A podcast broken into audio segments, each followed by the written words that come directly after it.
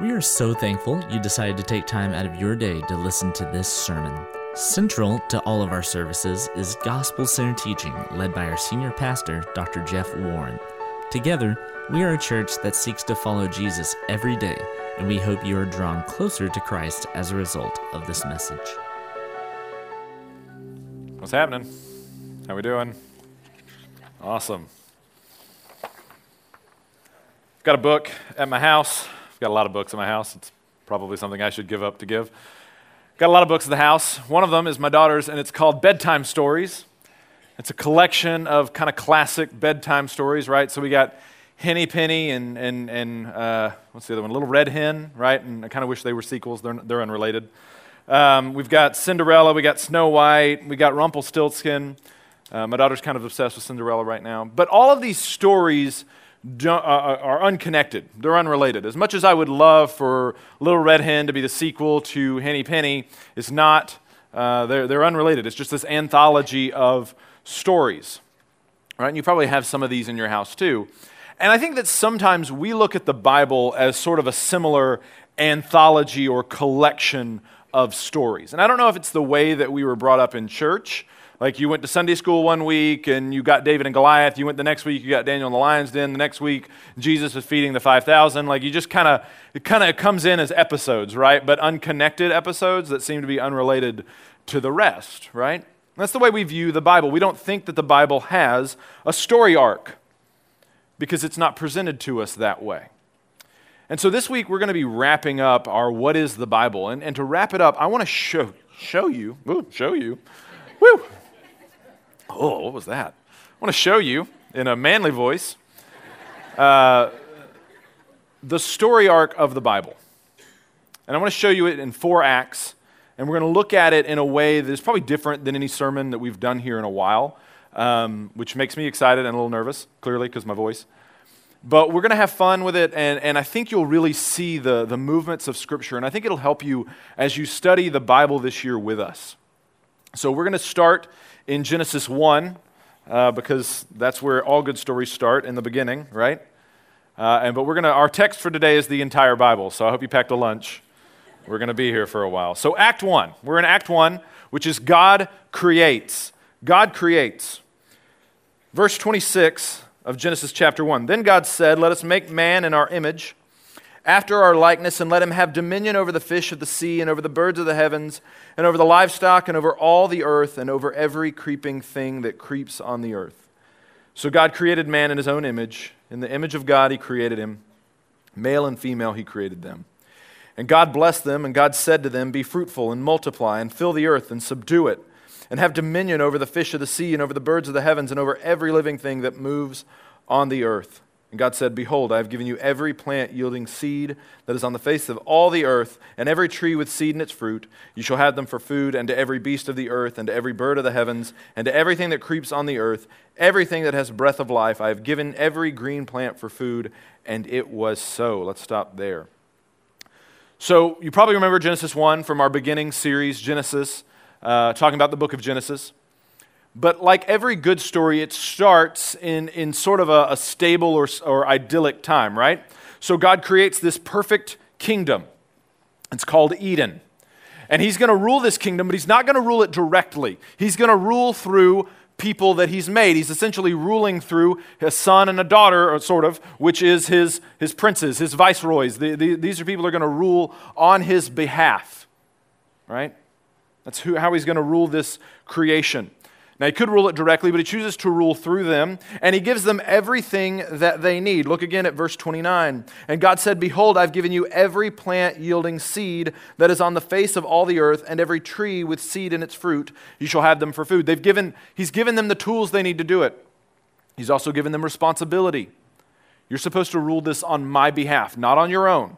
So you're not doing this for you, you're doing this for me. You answer to me. And there's rules and restrictions about that, essentially, not to eat from a certain tree in the garden. And all of this is very good. God makes the perfect kingdom. It kind of starts out like fairy tales that we read today, right? Once upon a time, there was a king who had a perfect kingdom, and he had a son and a daughter in this perfect kingdom. Again, Adam and Eve are not divine, but they are ruling on his behalf, right? And this is the Act 1 story of the Bible creation. You meet the characters, you engage with them. And, and it's, it's like a lot of Act 1s that you see in modern day movies and modern day uh, books that you read, right? In Act 1, you're introduced to the characters, you get to know them, and you get to know the world that they live in, right? So in episode or in Star Wars, the first Star Wars, A New Hope, the 177, you meet all of the characters. You meet Luke, you meet Leia, you meet Obi-Wan, you meet Darth Vader, and you understand without much exposition at all that Darth Vader is the bad guy and that you're supposed to root for the girl with the cinnamon rolls on the side of her head. like it's really easy because we're used to it. We know this story. The setting's a little different, but we know it, right? All comes together. Marvel's done this a little differently with the Marvel Avengers movies. They've taken individual movies to introduce you to the characters, right? But it's still the same thing. They call everything leading up to the first Avengers movie phase one. Guess what? That's a cute way of saying it's act one. You met Iron Man, you met the Hulk, you met Thor, you met Captain America. End of Act 1 is Avengers. And at the end of Avengers, who do you meet? Thanos, who nobody knew, unless you're a comic book person. Nobody knew who he was, but now everybody's like, oh, Thanos, I know him. He's purple. I know that guy. The end of Act 1, you meet all the characters, you know who the players are. That's Act 1. But you also enter into a world that they live in, right? In Star Wars, we go to a galaxy a long time ago and Far, far away, right? The Avengers movies. It's our world, but with superheroes in it. It's really simple. And that's exactly what you get in Genesis 1 and 2. You meet the characters. You meet the protagonist. Who's the protagonist of the Bible? God. God's the protagonist, not the antagonist. The antagonist is not, well, you scared me there for a minute. Who's the protagonist? Satan. What? No, no, very wrong. The main character of our story is God, and you meet him. And you meet other major characters. You meet Adam and Eve, right? They're major players. And in them, I see myself, right? I see them. And you meet their perfect world, their kingdom, the Garden of Eden. And that seems very familiar to me. Garden of Eden sounds a lot like what I experience. There's humans, there's animals. It's a little different, right? It's perfect, it's sinless. People are naked. It's a little weird. But for the most part, I can identify with the world that's being put forth to me, right? That's because Act 1, that's because the Bible, that's what makes the Bible so relevant and pertinent. I can see myself in the story. I don't have to imagine being Adam. I, I, I, am Adam. I get it. I connect with him. I see it. And what's weird is you have a lot of Act 1s in your life. You have a lot of creation narratives in your life, right? Well, one, you're born and you enter into the story. You meet your major characters. You meet mom and dad, you meet brothers and sisters, boom, you're born. But it goes even further than that, right? You might start at a new job. And it's going to be perfect. Oh, you're just so excited about this new job. It's going to be perfect. It's going to be great. The boss seems cool. The coworkers seem cool. You're finally going to get to do that thing that you studied for. It's going to be great. Or you meet somebody new and you're dating, right? And for the first like two months, oh my gosh, they're perfect for me. And you think they're perfect for you and they think you're perfect for them, and the only people who are really disgusted are your friends who have to hear about it. or you get married, right? And you get married, and it's a perfect day, the wedding. Oh, it's so beautiful. We're, we're princesses in our kingdom, and it's precious. And then we go on an idyllic honeymoon, a foreign destination. It's great. Or you have this new baby, right? Oh, look how perfect he is or she is. Perfect. We use that word a lot. Perfect. Even retirement can be kind of a new beginning, right? You're like, man, I'm super excited. I'm finally going to get to, to take up that hobby that I've always wanted to take up, but I haven't had time for. You experience Act One in your life a lot. And we have similar feels about it that we have about Genesis 1 and 2. It seems hopeful, exciting, perfect, idyllic. But we've also lived long enough to know that perfect maybe doesn't last that long. That's because there's Act 2. Act 2, which is creation rebe- rebels. Turn over to chapter 3, verse 6. So in Act 2, you open up with meeting a new character. It's this serpent. And the serpent shows up and starts tempting Adam and Eve. And what does this mean? Well, well, basically, he starts calling into question the goodness of the main character, the goodness of God, the wisdom of God. Did God really say that you can have every plant for food? Oh, well, well, well yeah, he said that, but we're not supposed to touch and eat this one tree in the middle of the garden, or we're going to die. And he says, Oh, you're not going to die. It's okay. You're fine. See, he knows that if you eat of it, you're going to be like him. So if you eat of it, you can, you can take from him his throne, you can take his kingdom, and rather than ruling on behalf and bearing his image, you can bear your own image. You can be the man, you can be the woman, you can be in charge. And what do they do? We'll look at verse 6 of chapter 3. So when the woman saw that the tree was good for food, that it was a delight to the eyes, and that the tree was desired to make one wise, she took of its fruit and she ate. She also gave some to her husband who was with her, and he ate. And then the eyes of both were opened, and they knew that they were naked. And they sewed fig leaves together and made themselves loincloths. And they heard the sound of the Lord God walking in the garden in the cool of the day. And the man and his wife hid themselves from the presence of the Lord among the trees of the garden. But the Lord God called to the man and said to him, Where are you? And he said, I heard the sound of you in the garden, and I was afraid, because I was naked and I hid myself. And he said, Who told you you were naked? Have you eaten of the tree of which I commanded you not to eat? And the man said, The woman whom you gave to be with me, she gave me fruit of the tree, and I ate. And the Lord God said to the woman, What is this that you have done? And the woman said, The serpent deceived, serpent deceived me, and I ate. There's huge ramifications for this act of rebellion, right? First thing we see is that they notice the other person's naked, which we talked about this a few weeks ago. That's a, that's a semblance of vulnerability. They recognize that they're, they're exposed, they're vulnerable to the other person, so they cover up with fig leaves, right? And then they realize they got to hide from God and that one leaf is not going to do the job, so they go and hide amongst the trees to hide from God. And God says, Where are you? Where'd you go? Why are you hiding? Why are you naked? And then what do they start doing? Start blaming, right? Adam blames God and blames the woman, the woman blames the serpent. And all these things at the rest of the chapter enter into the story. There's evil, there's bad things, there's sin, there's brokenness, there's hurt, there's anguish, there's curses, there's punishment. Right? Now there's shame. They're ashamed of themselves, they're ashamed of one another. There's pain and frustration, right? The woman's going to have pain in childbirth. The woman is going to desire to rule over her husband, and there'll be strife between the genders. We experience that even today. The man, the ground is going to be cursed because of the man's sin. It means work sometimes isn't fun. Work is toilsome and a burden, and we don't like it sometimes. And it all seems very, very hopeless. See, Act 2 is the hardest one to watch. You know why Act 2 is bad? Why it's hard? It's not because one bad thing's happen and, and then we just got to fix the one bad thing. If you watch a movie, notice all the things that go wrong in Act Two. It's like one after another, after another, after another. Things get worse and worse. And that's Genesis 3 through 11. There's some glimmers of hope in there, but for the most part, things get worse. What's the very next thing that happens in Genesis chapter 4? Adam and Eve have a son and another son, and then what happens? Cain kills Abel. So now we've gone to murder. And then you have Genesis 5. Then you have Genesis 6, and you meet a guy named Noah. And the violence is so bad in the world that God finally decides enough is enough. And he destroys the earth, except for Noah and his family. And then after the story of Noah, there's this Tower of Babel. So you have creation rebelling yet again. And things get worse and worse and worse. And we wonder how are the heroes going to fix this? How are our heroes going to fix this? Things get worse and worse and worse. It happens in The Empire Strikes Back, right? You have the, the rebels lose the Battle of Hoth, and yes, I know it's Hoth, it's not the ice world. It's Hoth, okay? And they, they, they flee the area, they're running away. Luke goes to train on Dagobah with Yoda. Han and, and Leia go to Cloud City, and they meet Lando, and they're betrayed. C3PO is blown into bits, which I think was a service. And then they're, there, Han's captured. He's put into carbonite and frozen. He's given to the bounty hunter. Luke gets his hand chopped off. And spoiler alert Darth Vader is his dad. What? It's all worse and worse and worse and worse and worse. Harry Potter. I know we're Baptists, we're not supposed to talk about it, but it's fine. We've come very far. So, spoiler alert here if you haven't read or seen the movies, which again, I don't know how you haven't.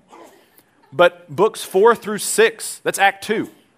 In book four, Voldemort comes back and he kills Cedric. And you're like, oh, that's bad. Then it gets worse. He raises up all the Death Eaters, right? And they, they, uh, they kill Sirius Black. That's bad still. And then book six, at the end of book six, again, spoilers, Dumbledore's killed. You're like, could this get any worse? No. The Avengers movies, right? We have the, the Civil War movie and everybody breaks apart. They're no longer the Avengers. What's going to happen? And that's what chapters 4 through 11 of the Bible are like. It's like things just keep getting worse and worse and worse and worse and worse. You're like, what, what's God going to do to fix this? How's it? It just doesn't seem very hopeful. And it's probably not hard to see this in your own life. Right? That perfect job that you got, you show up to day one, and you realize that boss that was really nice in the interview is a total jerk. And then a couple weeks later, they come to you and they're like, hey, we know we hired you for this, but this person just quit, and so we're going to actually transfer you to this department. And the department you're going to is the, the, the same thing you were doing at the old job you left and that you hated. And so now you're doing this thing again. And you're like, God, this is just the worst. Or that person that you started dating that you really loved before, all of a sudden does something you're like, oh man, I don't know about this. It's like a red flag, like they chew their food really loudly. That's a red flag for me, I'm sorry make not a noise when they eat, or, or they say something, you're like, I don't know if, and you have to decide. Am I going to love this person, warts at all, or am I just going to cut it off? Or that idyllic marriage that you had, right? You, you, you come back from the, the perfect honeymoon and you guys have all these IKEA gift cards, right? So you're like, oh, let's go to IKEA, where relationships go to die. I, you know how Paris has the, the chain link fence that you can put the locks on? For all the, the sweet romantic couples. I think IKEA should have like a, a, a graveyard outside for relationships that end in their store. So you go into IKEA and you start buying stuff for your new home, and by the time you leave, you just want to choke the person to death with the Swedish meatballs balls that you got for like two bucks inside of IKEA. It's not perfect. You kind of hate each other. You realize marriage is tough, it's difficult. Or that perfect little baby boy or baby girl you had grows up, and there's rebellion, they call you things that you've never called anybody in your life. And you're like, why would you say that? I'm your parent. I love you. And so you try to exert more control over them, and they rebel even more. And they grow up and they go to college, or they don't go to college, and that's further disappointment for you, whatever it is. And you just, how did it get to be like this? Or retirement stops seeming really great after about a month and stops seeing like one long vacation, and you realize that your entire identity was tied up in what you did for a living and you don't know what to do. And that's Act Two the fall. Nothing works, everything's broken. But praise God, He does not leave us in Act Two because He moves us into Act Three. Act Three. God redeems. Turn with me to Romans chapter 4. Yeah, we're skipping a lot. Just grab a chunk and start turning. Romans chapter 4. The reason why we're going to Romans 4 is Paul does a really great job of summarizing the Old Testament in a lot of places. I picked Romans 4. God starts the plan of redemption. He actually starts it in Act 2. It's in Genesis 3:17, he tells the woman that there will be born of her a someone, a son, who will crush the head of the serpent. What this means is, what we believe it means, is that there's going to come someone who's going to reverse the curse, reverse the sin, reverse death, overthrow evil, and is going to restore the kingdom to its rightful place. It's going to restore the kingdom back to God, and everything's going to be okay again. So, throughout Scripture, we're looking for this Messiah. We're looking for this person who is coming, right? God is putting his plan of redemption in place. And so we pick it up in Genesis 12. And in Genesis 12, you meet a guy named Abram, and God promises a bunch of things to Abram. Let's look in Romans 4:13. For the promise to Abraham, that's Abram as well, and his offspring that he would be the heir of the world did not come through the law, but through the righteousness of faith. Wow, that's a lot right there. You covered a lot of Old Testament history. So God makes this covenant. He makes an agreement with Abraham in Genesis 12. He says, You're going to be my guy. I'm going to bless you. And through you, I'm going to bless everybody else. You're going to be the father of many nations, and I'm going to give you land. And so the story of the Old Testament revolves around these concepts of land, of, of the father of, of nations being born out of Abraham's line, and, and all this stuff. And how is God going to fulfill this promise to Abraham? And that question still presents itself in the New Testament. That's why Paul's talking about it in Romans. We'll do a whole series on Romans in the summer as our year of the Bible study continues. So don't worry, we're going to talk about it. So we meet Abraham. At this point, Abraham is old and he doesn't have any children. And God says, You're going to have a son. And so he has a son. His son's name's Isaac. And then Isaac has a son named Jacob and Esau. And Jacob is the one through whom the line continues. Jacob has 12 sons, and they all go down to Egypt. And that's the end of the book of Genesis, right? Now, in Egypt, they continue to have children, they grow, and they become a full on people group. Like they have a cultural identity. And Egypt gets scared and enslaves them. And after about 400 years, God says, You know what? I think I'm going to pull my people out of Egypt now. And so he gets Moses, and Moses, through the power of God, leads the Israelites out of Egypt, and they wind up on their way to the promised land, which is where we are in our year of the Bible reading. And man, it seems like 40 years. We've been wandering in that desert with them. It's long. It's long. We're in Deuteronomy, though. We're going to make it. And so, uh, so God brings them into the land. They conquer the land, and then he puts over them a king named David, and he makes some promises and some agreements with David. And so you have this great kingdom. It seems like the plan is really in motion, things are moving forward. But the thing with Act 3 and the thing with the Old Testament is that there's kind of these half measures that take place, right? So our heroes take a couple steps forward, they take a step back, or they take two steps back, right? There's this cycle of obedience and disobedience in the Old Testament. You see it in Joshua, you see it in Judges, you see it in, in Kings, you see it in the prophets. If the, if the Israelites have a good king or a good leader, typically they do okay. But if they don't, they fall into idolatry, they fall into rebellion, and they just go Genesis 3 all over again. And so finally, God says, Enough's enough. I'm taking you out of the land, which is a big deal. Remember, the land is something that's promised. I'm taking you out of the land. You're going to go into exile. Assyria's taken 10 tribes out, and Babylon's taken the other two.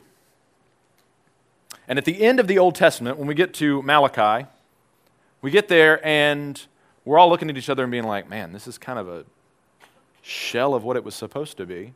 I mean, the Israelites are back in the land after the exile, but the temple that they're worshiping in is a rinky dink temple compared to Solomon's temple. It's not very good. They don't have their own country, they don't even have their own king. They're still ruled by Persia, which took the place of Babylon. And then the Greeks are going to come in, and then the Romans are going to come in, and we're all kind of looking at each other at the end of the Old Testament being like, that's really what God had in mind? Where's this Messiah? Where's this person supposed to come who's going to, heal everything, going to take care of everything? And that's what Abraham, what Paul's talking about here in verse 13 for the law, but through the righteousness of faith. Then in 14, for if it's the adherents of the law who are to be the heirs, faith is null and promises void.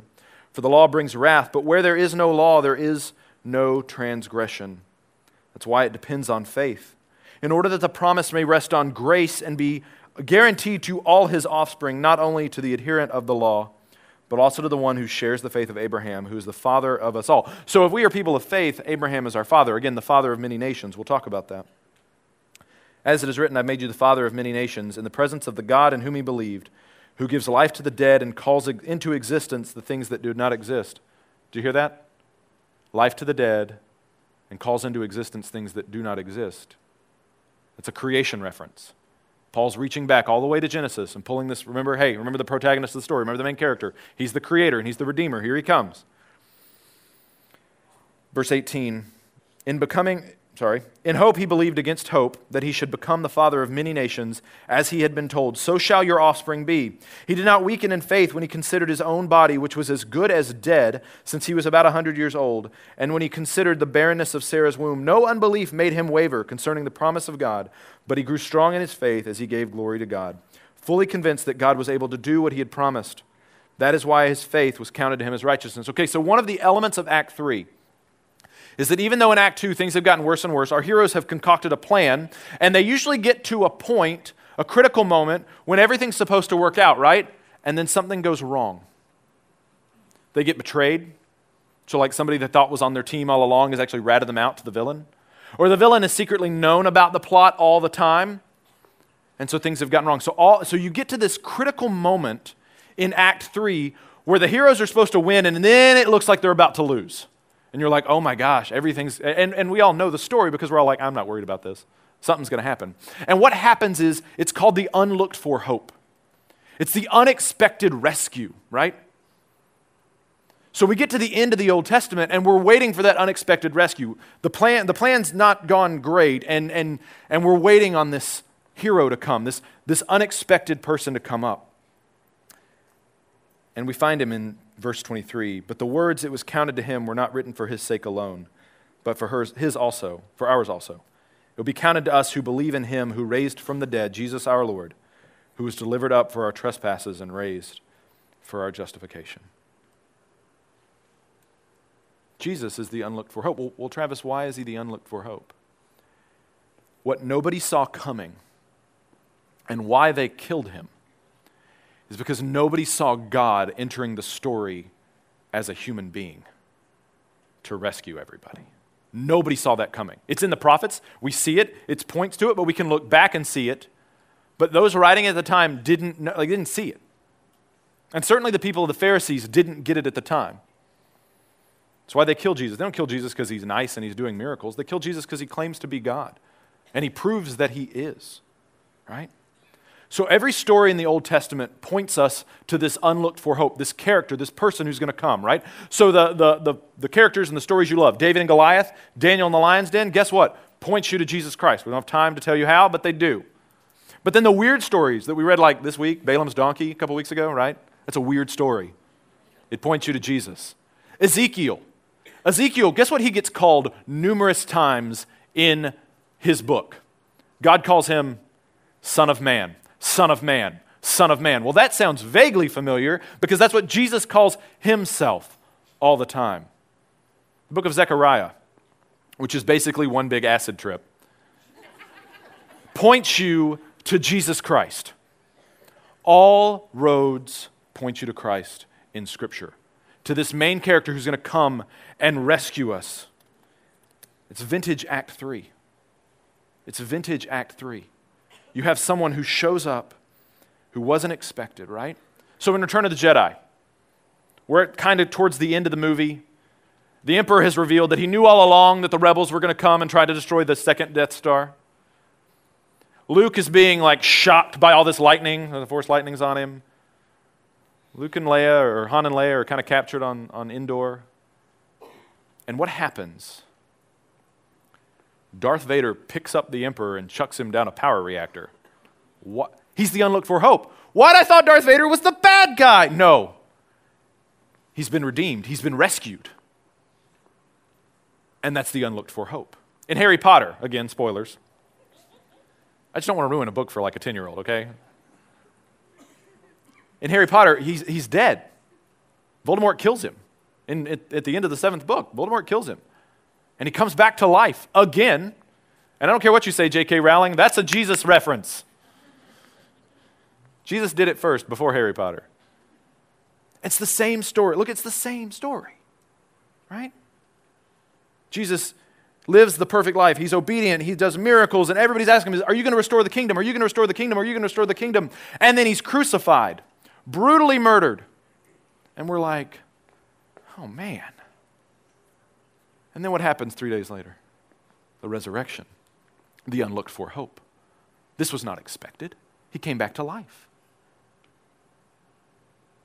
We see it in stories all the time, right? If you're keeping up with the Marvel movies, we're actually in the middle of Act 3 right now. Thanos does the snap, and now we're waiting. We're waiting for how, how, how where's the unlooked for hope? What's going to happen, right? What's going to take place? And you see Act 3 in your life a lot. Maybe some of you today are waiting on Act 3. You're in the middle of some brokenness, some hurt. Maybe you don't know Jesus because you're sitting here telling me, Travis, you, you mean to tell me, and I hear this every week, I hear this from a lot of Christians, that, that a peasant who lived 2,000 years ago is supposed to be the answer to my life's problems. And my response to you is yes, it's ridiculous enough to work. It's the unlooked for hope. That's the story that we're telling you. And it's true, it's real. The crucifixion, the burial, the resurrection had such great ramifications that 2,000 years later, it can still change lives. All you have to do is trust. Remember in Romans 4, it says Abraham believed God, and it was credited to him as righteousness, despite everything else telling him that's not going to happen. I don't know what your life looks like right now. Maybe your marriage is broken and shattered. Maybe you're in a job that you hate. Maybe your kids won't talk to you. Jesus Christ is the answer. Jesus Christ is the unlooked for hope. You come to him and you say, Help me. I want to believe in you. I want to trust you. I want to put my faith in you. And then you get rescued by the grace of Christ. And when you put your faith in Him, when you stop trying to save yourself, when you stop trying to work your way out of Act 2 on your own, and you let the hero of the story rescue, we're all Disney princesses. You realize that, right? We're not like cool ones like Moana either. We're like Sleeping Beauty, whose contribution to that story was to go to sleep. Sorry if she's your favorite princess. She's dead. She's waiting on the prince to come and kiss her. Today might be the day for you that the King of Kings comes and gives you the kiss of life. If you would just believe and trust. And then when God rescues you, guess what He wants you to do? He wants you to get armed up so you can go and help rescue other people. The unlooked for hope. How amazing would it be if in your marriage that's struggling right now, the person who was wronged, rather than holding that grudge, turns around and says, I forgive you and I love you and I want to work through this? The unlooked for hope. The victim becomes the hero. In your relationship with your child, maybe you come across and you say, Look, I'm sorry. I know I've tried to be controlling and I want to learn how to walk through life with you. The unlooked for hope, the person who lets go of control. Jesus can give that to you today. It's, it's hard, we have to learn, but it can happen. The unexpected hope. And so we find ourselves at the end of Act 3. Things are good, but things get better because there's an Act 4. There's an Act 4. Act 4, God restores. Turn me to Revelation 21. Revelation 21. Some of you just got really excited. You're like, oh, we're talking about Revelation. Yes, we are. Revelation 21, verse 1. And then I saw a new heaven and a new earth. For the first heaven and the first earth had passed away, and the sea was no more. And I saw the holy city, New Jerusalem, coming down out of heaven from God, prepared as a bride adorned for her husband. And I heard a loud voice from the throne saying, Behold, the dwelling place of God is with man he will dwell with them, and they will be his people, and God himself will be with them as their God. And he will wipe away every tear from their eyes, and death will be no more. Neither shall there be mourning, nor crying, nor pain any more, for the former things have passed away. And he who was seated on the throne said, Behold, I'm making all things new. Also, he said, Write this down, for these words are tr- trustworthy and true. In the end, Jesus Christ returns. After the resurrection, Jesus ascended. We're in the church age now, the, the age of the Holy Spirit. One day Christ will return and he'll set right everything that's been broken, everything that's been messed up. And those who have put their faith in who have depended on him, right? Who have surrendered all, we sang that. They will reign with Christ in a sort of Garden of Eden 2.0. And rather than, and I know what many of you think, probably many of you have been mistakenly taught, that the hope of the Christian is to die and go to heaven and be this like disembodied spirit that floats around all, all, all for the rest of ever. It's not the hope of the Christian. That's not what the Bible teaches. Yes, we will die. But those in Christ will rise again. When Christ returns, our spirit will be reunited with our body. And then we don't go to heaven. Guess what happens? God in heaven comes to us. And he dwells with his people on earth in a new heaven and a new earth.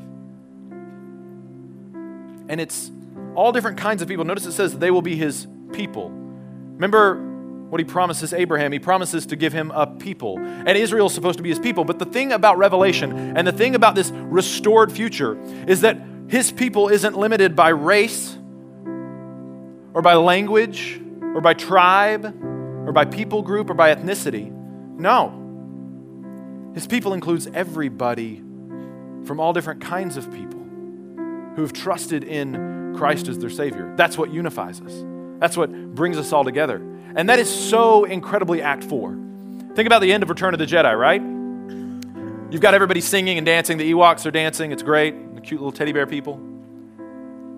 And who do you have there? You have the main heroes, and you have the Ewoks who showed up, kind of an unexpected hope themselves. And you've got all these different aliens kind of running around and celebrating. And then who's presiding over all of this? You've got the ghost of Yoda, the ghost of Obi Wan, and oh, who's standing there too? Darth Vader or Anakin Skywalker, the redeemed one.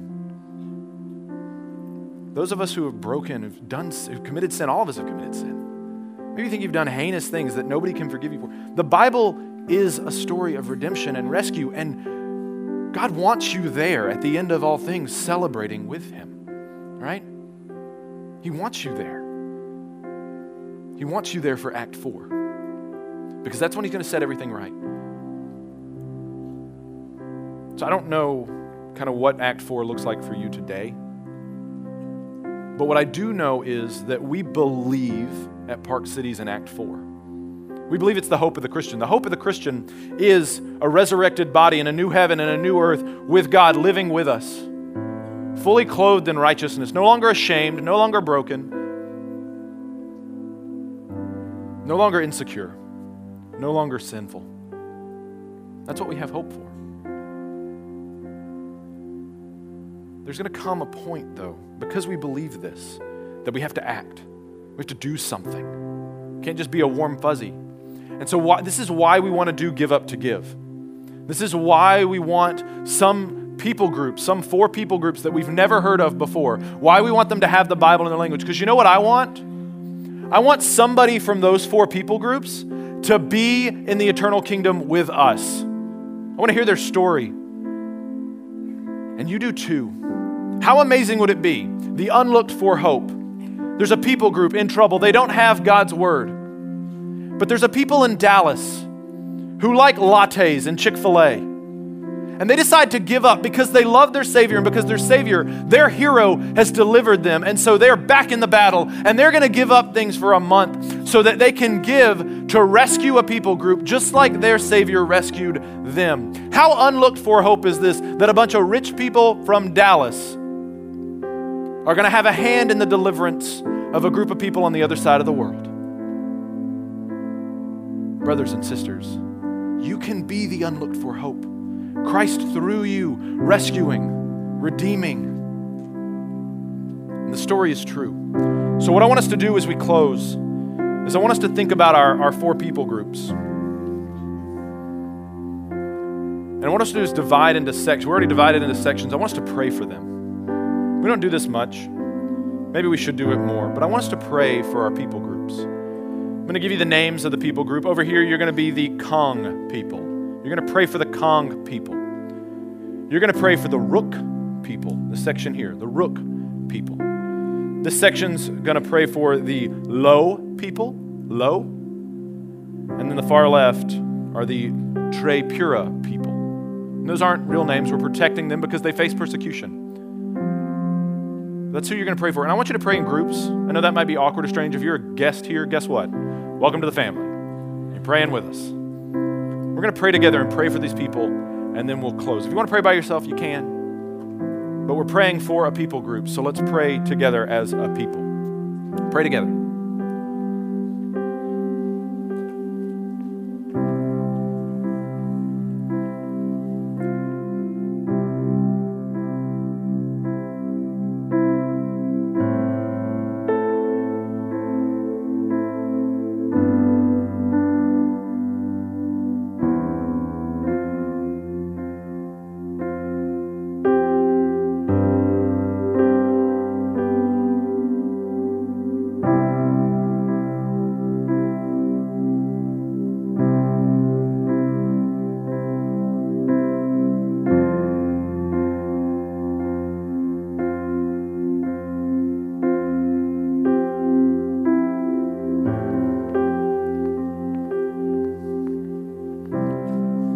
Us in prayer.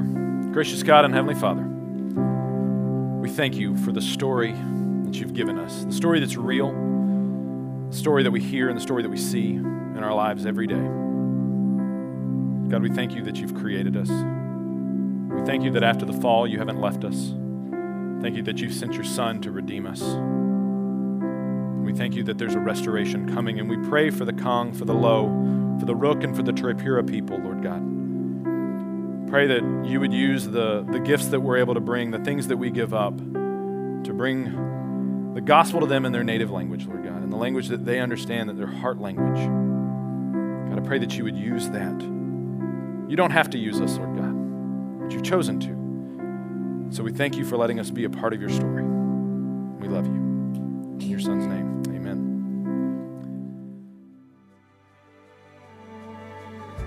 Thank you for taking time to listen to this sermon.